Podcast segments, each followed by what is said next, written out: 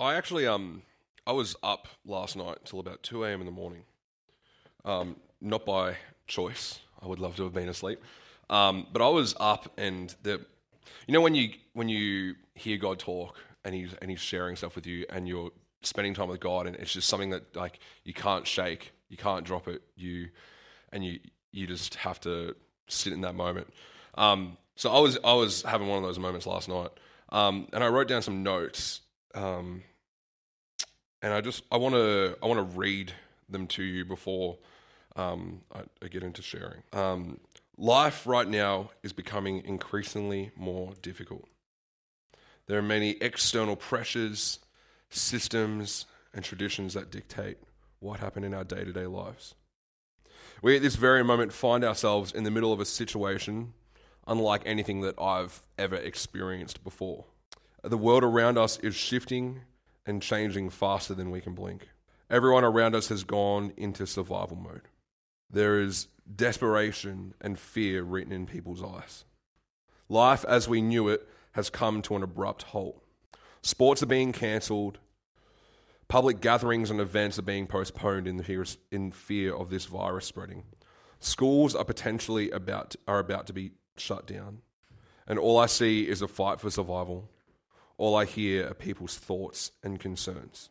Luckily, like Samuel, we are not called to look through our eyes or hear through our ears. We are called to see as the Lord sees and hear what the Lord has to say. Every time that I've spent time with God over these last couple of weeks, I've had this, um, this unshakable belief or thought, and it, it ties in with what Matt was saying. It, it's this that the people that are surrounding us are looking for answers, they're looking for hope. The thought that I keep having is what if we as believers lived as such strong reflections of Christ that the world around us would begin to experience hope, that they would know joy, that they would see provision, that they would experience healing. What if we were so brave that we took its stand and we didn't bow to fear, the same fear which is driving a large portion of society? What could happen if we as believers began to influence the spaces in society in this time of need? A couple of weeks ago, I preached a sermon uh, on making evident our restoration through God's power. And I asked you guys a question the question was Are we living as a slave to fear or a servant of the king? I wanted to mention this again because I think it's so imperative for the moment that we're in. You know, there, there are so many things, there are so many government statements being released and statements being released in the media, and there's so much fact and information that is, is feeding a lot of what's being developed at the moment within society. And I'm not discounting people's fears, and I'm not saying that it's not okay to be afraid. It's okay to be afraid. But I, I want to talk to you this morning. We're talking about partnering in God's kingdom. And you see, in God's kingdom, there is no fear. In God's kingdom, there is no fear. In God's kingdom, there is faith, but there is no fear. I think it's so, it's so, so, so, so important right now that we as a church take a stand. That not just Catalyst Church, but we as a church, the church, take a stand. Not a stand that, that says that we have all the answers, not a stand that says that, like, we're not afraid of this virus, we're not afraid that we're, we're going to catch it. But it's important that we take a stand, that we, we stand for hope that we be a living reflection of Christ in every circumstance and situation that we find ourselves in. Because when I go to the shops and when I go to Woolworths and people are frantically running up and down the toilet paper aisle and they're frantically running up and down the aisle where all the, the canned goods are stored because there's this mindset that says, I have to look out for myself and myself only and I need to survive and I need this and I need. There's this, this thing that has overcome our society and it's fear. And it shows up in a lot of ways. It shows up, as I was just saying, in survival mode. It shows up when people are like frantically looking for that next update to just make sure that they're in an area that's safe. That people are frantically, you know, wanting to protect themselves because they're so afraid of this virus. And yet, in God's kingdom, there is no fear. There's no space for fear. There's no room for fear. You know, I, I think that fear is faith, but in the wrong kingdom. Fear is faith, but it's placed in the wrong kingdom. Because people are believing in the fear, so then they act out of fear and they see outcomes and find solutions based out of that fear. They have a need, they need toilet paper. So they're like, shoot, there's a video on Facebook and the toilet paper aisle is empty. Oh my gosh, I have to go to this store and this store and this store to try and find some toilet paper because all I need is to make sure that we have enough toilet paper that if we get locked out and quarantined that we have enough toilet paper. Do you see how problem or a need throw fear into the mix and, and they've come to them, they, they bring themselves to a solution that is not what they need. That is not what they need. People need faith. People need hope. People need assurance right now. I was having a conversation with one of my friends, one of my non Christian friends during the week, and we were just talking about like the virus and you know just like how crazy is it that it's like what's happening and and just we were talking through like where we've been getting our statistics from and seeing that they don't match up and then hearing what channel 7's saying and then hearing what you know CNN may be saying over in the states and just how there's so much confusion that's being bred right now so much confusion. We were having this conversation, and he was saying, Man, I just, I don't know, like, you know, maybe I won't be going to work. Maybe, like, you know, they'll be going to be canceling this. Like, what happens if, you know, like, we get the virus? Like, you know, like, and he's, I, I, as we're having this conversation, he's unraveling in this spiral because he's presenting concern after concern after concern and problem after problem after problem. And what happens if we run out of food? And what happens if we run out of this? And, like, what happens? What happens? What happens? And I, and I said to him, I was like, hey, mate, just stop. We ended up having this conversation out of that place of him stopping and realizing that the initial concern is not a bad thing. Concern isn't bad. A little bit of worry actually isn't bad. I personally don't want to see me and my family get sick. That's not a bad thing. I don't want to see any of you guys get sick. I want to make sure that we're all staying in perfect health. That's concern and that's okay. But my friend, he, he started from a moment of concern and fell down this spiral and unraveled to the point where he was being overcome by fear of things that could possibly happen. And I asked him the question, mate, like, what if that doesn't happen? What if you, you are able to get toilet paper? What if that there's food on the shelf? What if that you or your family never catch this virus? Like, what if, what if, what if? And he said to me, like, oh, like, you've got a point there. Like, my fear is based on speculation. My fear is, is based on something that is not factual at this point in time. And I said to him, You're correct. Let me tell you what is factual at this point in time.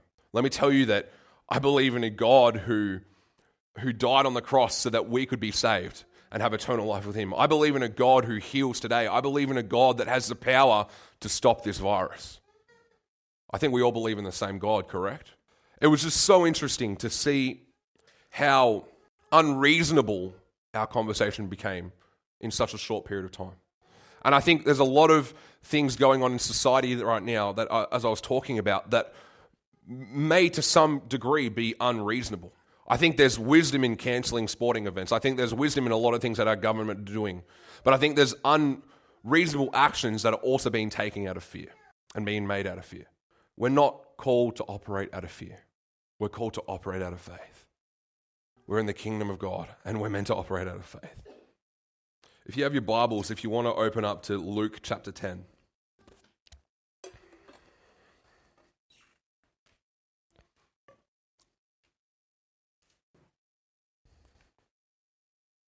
I love this quote by A.W. Tozer. It says, A scared world needs a fearless church. A scared world needs a fearless church. In Luke chapter 10, in verse 29 through 37, it's the story of the Good Samaritan. Jesus is talking to this guy and they're having a conversation. And the man asks Jesus the question, How do we inherit eternal life? And Jesus replies to him this story. Jesus uses this parable to explain to him how he will inter- inherit eternal life. In verse 29, it says, But he, he, wanting to justify himself, said to Jesus, Who is my neighbor? And Jesus answered and said, A certain man went down from Jerusalem to Jericho and fell among thieves, who stripped him of his clothing, wounded him, and departed, leaving him half dead. Now, now, by chance, a certain priest came down that very same road. And when he saw him, he passed by on the other side. Likewise, a Levite, when he arrived at that place, came and looked and passed by on the other side. But a certain Samaritan, as he journeyed, came to where he was, and when he saw him, he had compassion on him. And so he went to him and bandaged his wounds, pouring oil and wine. Sorry, pouring oil, the pouring oil and wine. He he set him on his own animal and brought him to an inn and took care of him. The next day, when he departed, he took out the two denarii, gave them to the innkeeper, and said to him, "Take care of him, and whatever you whatever more you spend, when I come again, I will repay I will repay you." And so, which of these three do you think was the neighbor to the man who fell among the thieves? And the man replied to Jesus, saying, He who showed mercy on him. And then Jesus replied, Go and do likewise. Go and do likewise. There are a couple of uh, key things that I felt like God was really highlighting to me earlier this week through this passage. The first one was actually verse 30, where Jesus is explaining the state that the man was left in. Now, you're probably wondering, Nathan, why is a verse about being stripped, fell among, fallen among thieves, no clothing, wounded, and taken all his money? What, what, what is highlighted to you in that? Because it doesn't sound that great. To me, it showed a, a picture of how I think a lot of society feels right now in this moment. I think it shows a direct picture to how people feel, to how they're reacting to the things that are happening around them, to the things and, and the choices that are being made right now in, in terms of dealing with this virus. For me personally, I feel like I've been stripped this last week. There's no crowds at the football. Bar- NBA was cancelled. The cricket's been cancelled. The Grand Prix has been cancelled. Major events have been cancelled. Do you notice how we're being stripped as a society right now in this time? For some good reasons, yes. For some reasons, as I said, maybe acting out of fear, maybe made the decision was made out of fear. But right now, society is being stripped of the very things, the very traditions that have been so normal. Like, can you imagine what it's going to be like next Thursday night when Richmond and Carlton show up at the MCG to play the first game of the football season and there's no crowd there? Praise the Lord. I, I agree. Like, they're both terrible teams. I wouldn't want to watch it anyways. But do you know how weird it's going to be to watch a TV, a stadium of football players playing and there's no crowd in there. I watched the cricket on Friday afternoon, the game between Australia and New Zealand, and the, there was no crowd in the stadium. There was just the players, no family members, just the players, just the commentators. I tell you what, it was the most eerie hour and a half of cricket that I've ever watched. It's not just eerie because of the fact that there's no crowd, but just the, the, the message and the feeling that you could feel from the players as you're watching them on TV, how different it is like we're being stripped right now as a society. And it frustrates me that a virus is stripping us as a society. Because the coronavirus isn't God's plan. The coronavirus isn't God's idea of stripping us and whatever. It's not. But we're being stripped right now. much like this man who had his clothes stripped of him and he was wounded and he departed they departed from him leaving him half dead a question that i want to ask you is who are you going to be in this story? Who are you going to be in this story? Because uh, there are three options. We can be the priest who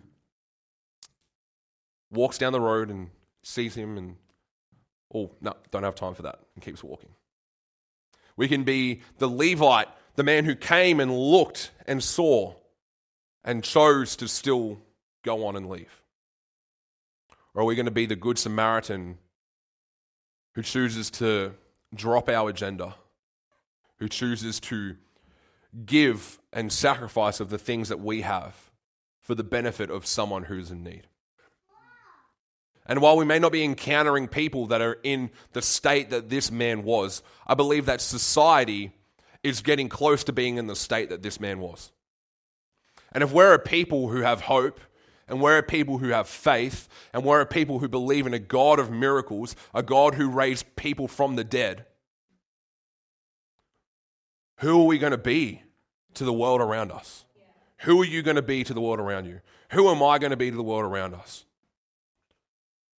I'm not saying that we, by saying this, I'm not communicating that we have to go out of our way and drop every single thing in our lives and serve every single person around us. Because that's, that's not what this is about. It's not about doing more, but it's about prioritizing what God prioritizes better. It's about loving those who are in front of us better. It's about caring for those in need who are in front of us better. It's hard. Like I, for me, it's real hard. Like I got really convicted last night. We were hanging out, um, and we decided to go to Kmart um, because who doesn't want to go to Kmart on a Saturday night? It's just the best thing ever. Um, but we, yeah, Daz doesn't want to. Um, we were going to Kmart because we had to pick up some stuff, and we walked. We walked in the door, and it's me, my sister Rach, and Lisa, and we're all walking to Kmart. We're just going there to get pillows for our house a super high necessary item at this time. We're going to get pillows. And so we're walking in, and walking out of Kmart is a man. And this man has a bandage on his arm, and he has a splint on his finger. And I see it, and instantly I'm like, oh, God could heal that guy. Like, he could walk out of this place without his finger being in a bandage. That was my instant thought. And, and we're standing like from me to Jim away, and we're walking like towards each other, and I see it, and I'm like, oh, like God could heal that. Great thought. Someone's in front of me. Like, awesome. I've seen, like, I'm like, I know a finger can get healed. God can do that. What do you think I did? Yep. I kept right walking. And he kept coming closer and closer, and I'm walking, and, I, and I'm looking at him thinking, like, oh, like, should I stop and pray for him? Oh, like, I, I know this can be healed like, oh, like, should I do it? And I didn't do it. And I didn't do it because I was afraid. I didn't do it because, like, I didn't believe that God couldn't heal it. I had the faith. There was no fear involved in my decision to not do it. I just didn't do it because it was inconvenient. Because I didn't want to stop and take the time. And instantly, in that moment, as soon as he walked past, like as soon as he walked past, internally, I was like, Nathan, like, what on earth are you doing right now, buddy? Instantly. In, in that moment, I just felt it straight away. And I'm like, oh, like, God, I was, I was like the priest.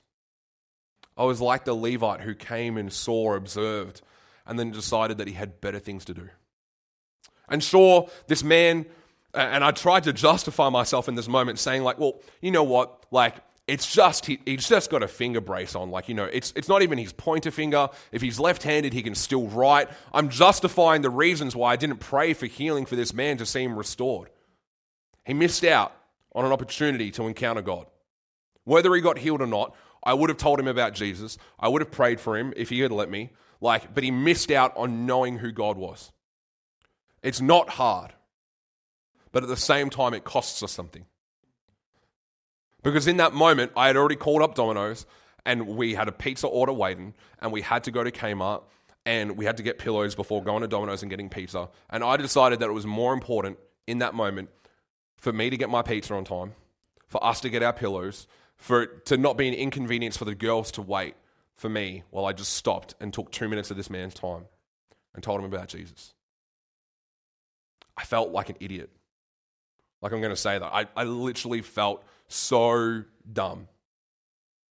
Because I'd, I've spent so much money and time over the last four years saying I'm a sold out Christian. I love Jesus so much that nothing's going to stop me from seeing people in the world encounter him.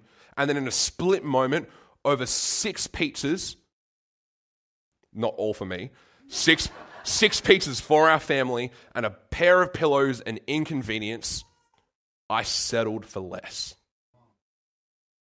I settled for less.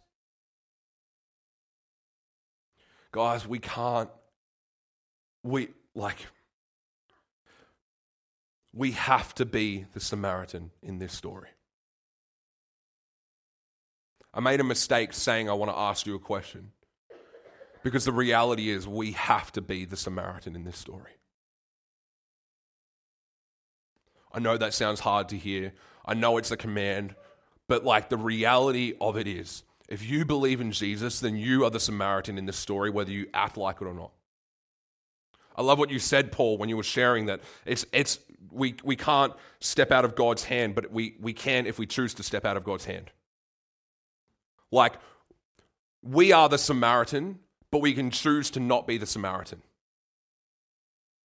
And the reality is, there is a world around us that is being overcome by fear, that is being overcome by a sickness, a, a silly little virus. It's basically the flu. And, and we are called to be the Samaritan. We have to be the Samaritan. We have to be the Samaritan. We owe it to the world to be the Samaritan. We're commanded. Jesus commands the man that he's telling this parable to. He literally says to him in verse 37 Go and do likewise. He doesn't say, go and have a think about who you want to be in this story and then figure it out. And five years later, after you've done a discipleship course and you've done a training session and you've been a qualified youth leader, go and do likewise.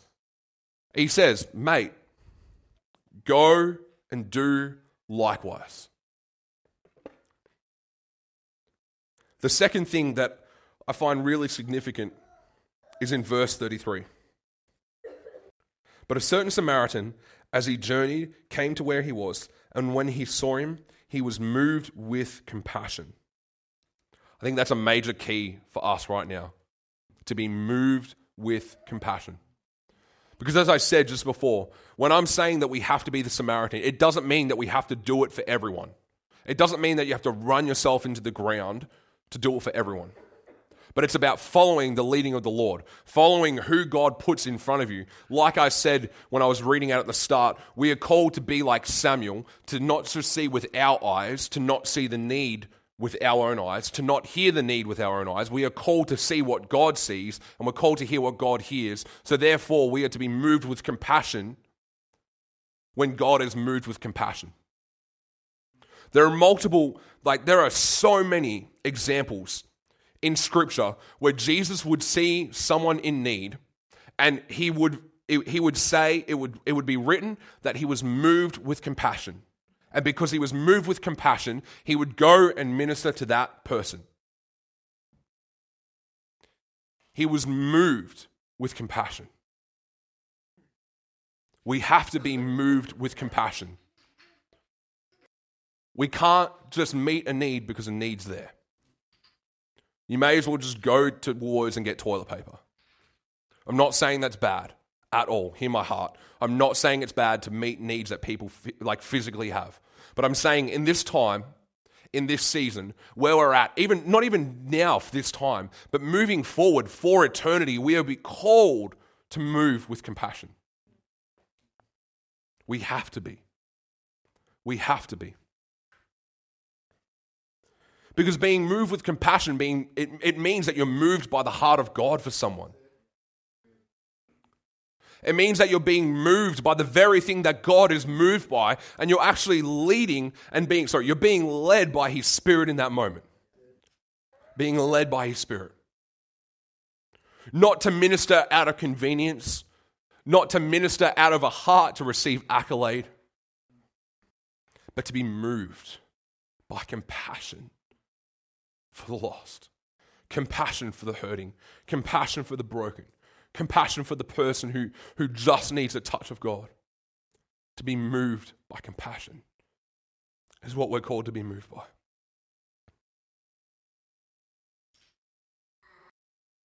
I was thinking about sandpaper this morning. At 5:30 a.m., literally woke up at 5:30 when my alarm went off, and like the first thought in my mind was sandpaper. You're probably thinking, why? That's kind of a weird thought, Nathan. I haven't touched sandpaper in like a good, I don't know how long, six months. Like, it's been a while since I've used sandpaper. I was thinking about sandpaper. What I was thinking about was how when you're wanting to sand something, you start with a really coarse sandpaper. You start with something that has like a really high grade, it's super rough, it's gonna like strip it real good. And then once you've gone over it with that, then you move to like a medium grade of sandpaper. And it's a little bit finer and it brings it a little bit more smooth. And then you move to another level down. And then you, you go again and you go. And it's this process until you get to the point where you can sand something that used to be completely rough and now it's completely smooth. Completely rough to completely smooth. But it takes time. It takes multiple attempts using multiple different things. You see, I think the Samaritan understood what it was like to use sandpaper. You're probably wondering how. Because of the way that he treats this man and because of his actions. You see, he sees the need, he's moved with compassion. So he goes to the man and he bandages his wounds, he cleans out his wounds. He then pours oil and wine over him. That's another step. He then takes the man and places him on his own animal. That's another step. And he chooses to bring him to an inn. He then takes care of this man still being with him, he takes care of this man. And then the next day, he wakes up and he pays for this man to stay at the inn until he is well. He tells the innkeeper, hey, take care of this guy for me. Like, whatever it costs, I'll come back and pay more. Do you see how many steps this man has done? Sometimes we get so fixated on outcomes and solutions that we ignore that Christ is asking us to be in it for the long haul, in it for the journey, in it for the process. It may be a three step process, it may be a four step process, it might be a one step process. But we've got to be in it for the process. The Samaritan was in it for the process. I want to leave you thinking about this. Because as I said, the reality is coronavirus is going to come and go. This virus will come, it is coming, but it will leave. Whether it's next week, whether it's next month, whether it's six months, who knows? I don't. But it will come and it will go. The world will reach the outcome that the world is desiring, which is for coronavirus to not happen. But we are called to be moved with compassion forever, not just for the period of coronavirus. I would, I would still preach this message without talking about coronavirus if coronavirus wasn't happening right now. It's a great example. It's a great little story to pat, like, it's relevant, right? It's relevant for us right now. But the reality is, like the Samaritan, Sometimes we're going to invest in things and it's going to take a heck of a long time. Sometimes we're going to invest in things and it's, God's going to show up and it's going to happen and it's going to be miraculous. We're called to be in both. We're called to be in it all. When I was over in Redding studying, it was my first year. My city service was called Adopt a Block. Great city service. So, wait, let me explain city service for you because some of you won't know. What that means is in school, they divide us up into a whole lot of groups and we go out every Thursday afternoon and we have three hours of our school time dedicated to serving the city. This might be running kids programs, it might be cleaning and doing like yard work within the city of Redding, it might be doing adopt block, which I'm about to explain. It like there was so many there's a thousand there's over 3000 students in school there was so many different programs you could do i chose adopt a block what adopt a block was is we got given a certain piece of land we actually got given an apartment complex and there was a team of us and there was six of us and we were given this apartment, apartment complex and every thursday afternoon we would go and knock on people's doors and just talk to people. From 3 to 5 p.m every thursday arvo i was at that apartment complex. It was called sequoia apartment complex and i was knocking on doors trying to build a relationship talk to people see if they had anything we need we would put on block parties what we would call and we'd get we'd invite everyone and we'd like put on like a barbecue and all kinds of stuff super duper awesome there was this one lady there was this one lady. She was a sweet little old lady. She was a real slow burn, like real slow burn. If I could use sandpaper as an analogy, like she needed some real, like coarse sandpaper, like real coarse sandpaper. I remember the first time knocked on her door was like, "Hi, I'm Nathan. Uh, like I'm here, and this is my teammate, and like we're here, and we're just like wanting to connect with you." She's like, well, I don't want to connect. Like, I don't want to talk to people. Like, it's Thursday afternoon. Like, leave me alone, kind of thing. You know, like real standoffish. And so I'm like, okay, no problem. Like, if you need anything, just want to let you know we're here every Thursday afternoon. We'd love to talk to you. We'd love to like build relationship. Let us know if you need anything practically as well. Like, let us know. And so, like, we start this slow burn, guys, every Thursday afternoon. Same thing. Oh, it's you again. Like, like legit, like every Thursday afternoon. No, don't want to talk. No, no, no, no, no, no. So funny. Sometimes she would leave her wire door shut, but her wooden door open, and we would knock, and she'd be like, I knew you were coming, but I don't want to talk, so you can go away. like, this lady was obstinate to us talking to her. And so, but every every week we would secretly just pray for her house. You know, we'd, when we'd knock on the door, we'd just be praying like, God, we pray for peace over her, like all that kind of stuff, just blessing her. Um, but slowly over time, she began to open up and she began to, to talk. And, and it started by her just beginning to complain about everything that was going on in her life. And we would just stand there and listen to her complain for 35 minutes through her wire door we're just standing there saying, like, oh, that, that sounds really hard. Like, you know, having this conversation. it was, guys, I can't express how hard it was to be moved by compassion for this lady. Like, if you want to talk about your faith being tested, try like going to the same house. I can remember the apartment number. It was apartment 42.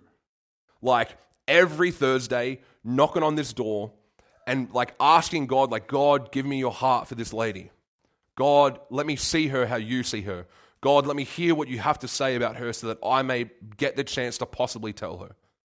While she's telling me to get lost, while she's yelling out from her kitchen because she doesn't even want to pay us the respect of coming to the door to tell us to get lost. It's sometimes it's super hard to be moved by compassion. Sometimes it costs you a lot to be moved by compassion. Sometimes it's going to take the bandages, the oil, the wine, the things that you have to be moved by compassion. Sometimes it's going to be you going out of your way to a, like removing yourself from your agenda and, and just starting something completely new to be moved by compassion. Sometimes it's going to be a 10 step process with a, a, whole lot of knocking on a door to a lady who doesn't want to talk to you to be moved by compassion. There's no script. I so wish there was, but there is no script because they're real human beings. We kept knocking on this lady's door, kept knocking, kept knocking, kept knocking. It came towards like the end of the year. It's like, yeah, the end of the year. We've been doing it for like six months straight now of knocking every Thursday afternoon. And we're beginning to build conversation. She doesn't really want to hear about God. We like talk about God with her in our replies to her talking, but she's very standoffish. Until one day. Until one day. This lady came out and she was visibly upset. Like visibly upset. And so we began to have this conversation with her, and she was telling us about the struggles that she's been having this week and and like all that kind of stuff. And it's so funny because it's so easy to be moved by compassion when people are hungry to receive compassion. It's so easy, guys. It's like give like it's like I don't know, buttering a piece of toast. It just goes on so smooth and melts so nicely. It's so easy to be moved and to bring compassion into a moment when a person wants to receive it. It's hard to do it when it, a person doesn't want to receive it. It's like spreading cold butter on a piece of toast that just doesn't want to spread. But this lady, this one day, she was there and she just bleh, vomited her life into our hands and was like, she said, she, she literally said this. This is one of my favorite questions to hear or when people are sharing. They're like, I'm, I'm just, like, I'm so over it. I don't know what to do. That's one of my favorite questions to hear because I'm like, ha, that's a door that's just opened. Let me tell you. And so we, we began to, one of my, the person who was with me shared a story which really related to what this lady had, was going through. And this lady just begins to break down and cry. And this lady is like, like crying as we begin to like speak the heart of God over her. We began to speak what God says about her. And we began to tell her how God sees her and how we've seen her. And we begin to remind her of, of, of who she is as a daughter of God. We preach the gospel. We tell her about Jesus. She gets saved. Six months, guys. Six months of faithfully showing up and knocking on a door. Six months of being moved by compassion. Not always real well, I'll tell you that. There are some days where I knocked and I was praying she wasn't home because I just didn't want to hear it. We have to be moved by compassion in all circumstances. Every time we speak, every time we minister, every time we reach out to someone, we have to be moved by compassion. We have to be moved by the heart of God for people. Right now, tomorrow, the next day, the day after. We have to be moved by compassion. Because that's how we partner in God's kingdom. That's how we bring God's kingdom to this world.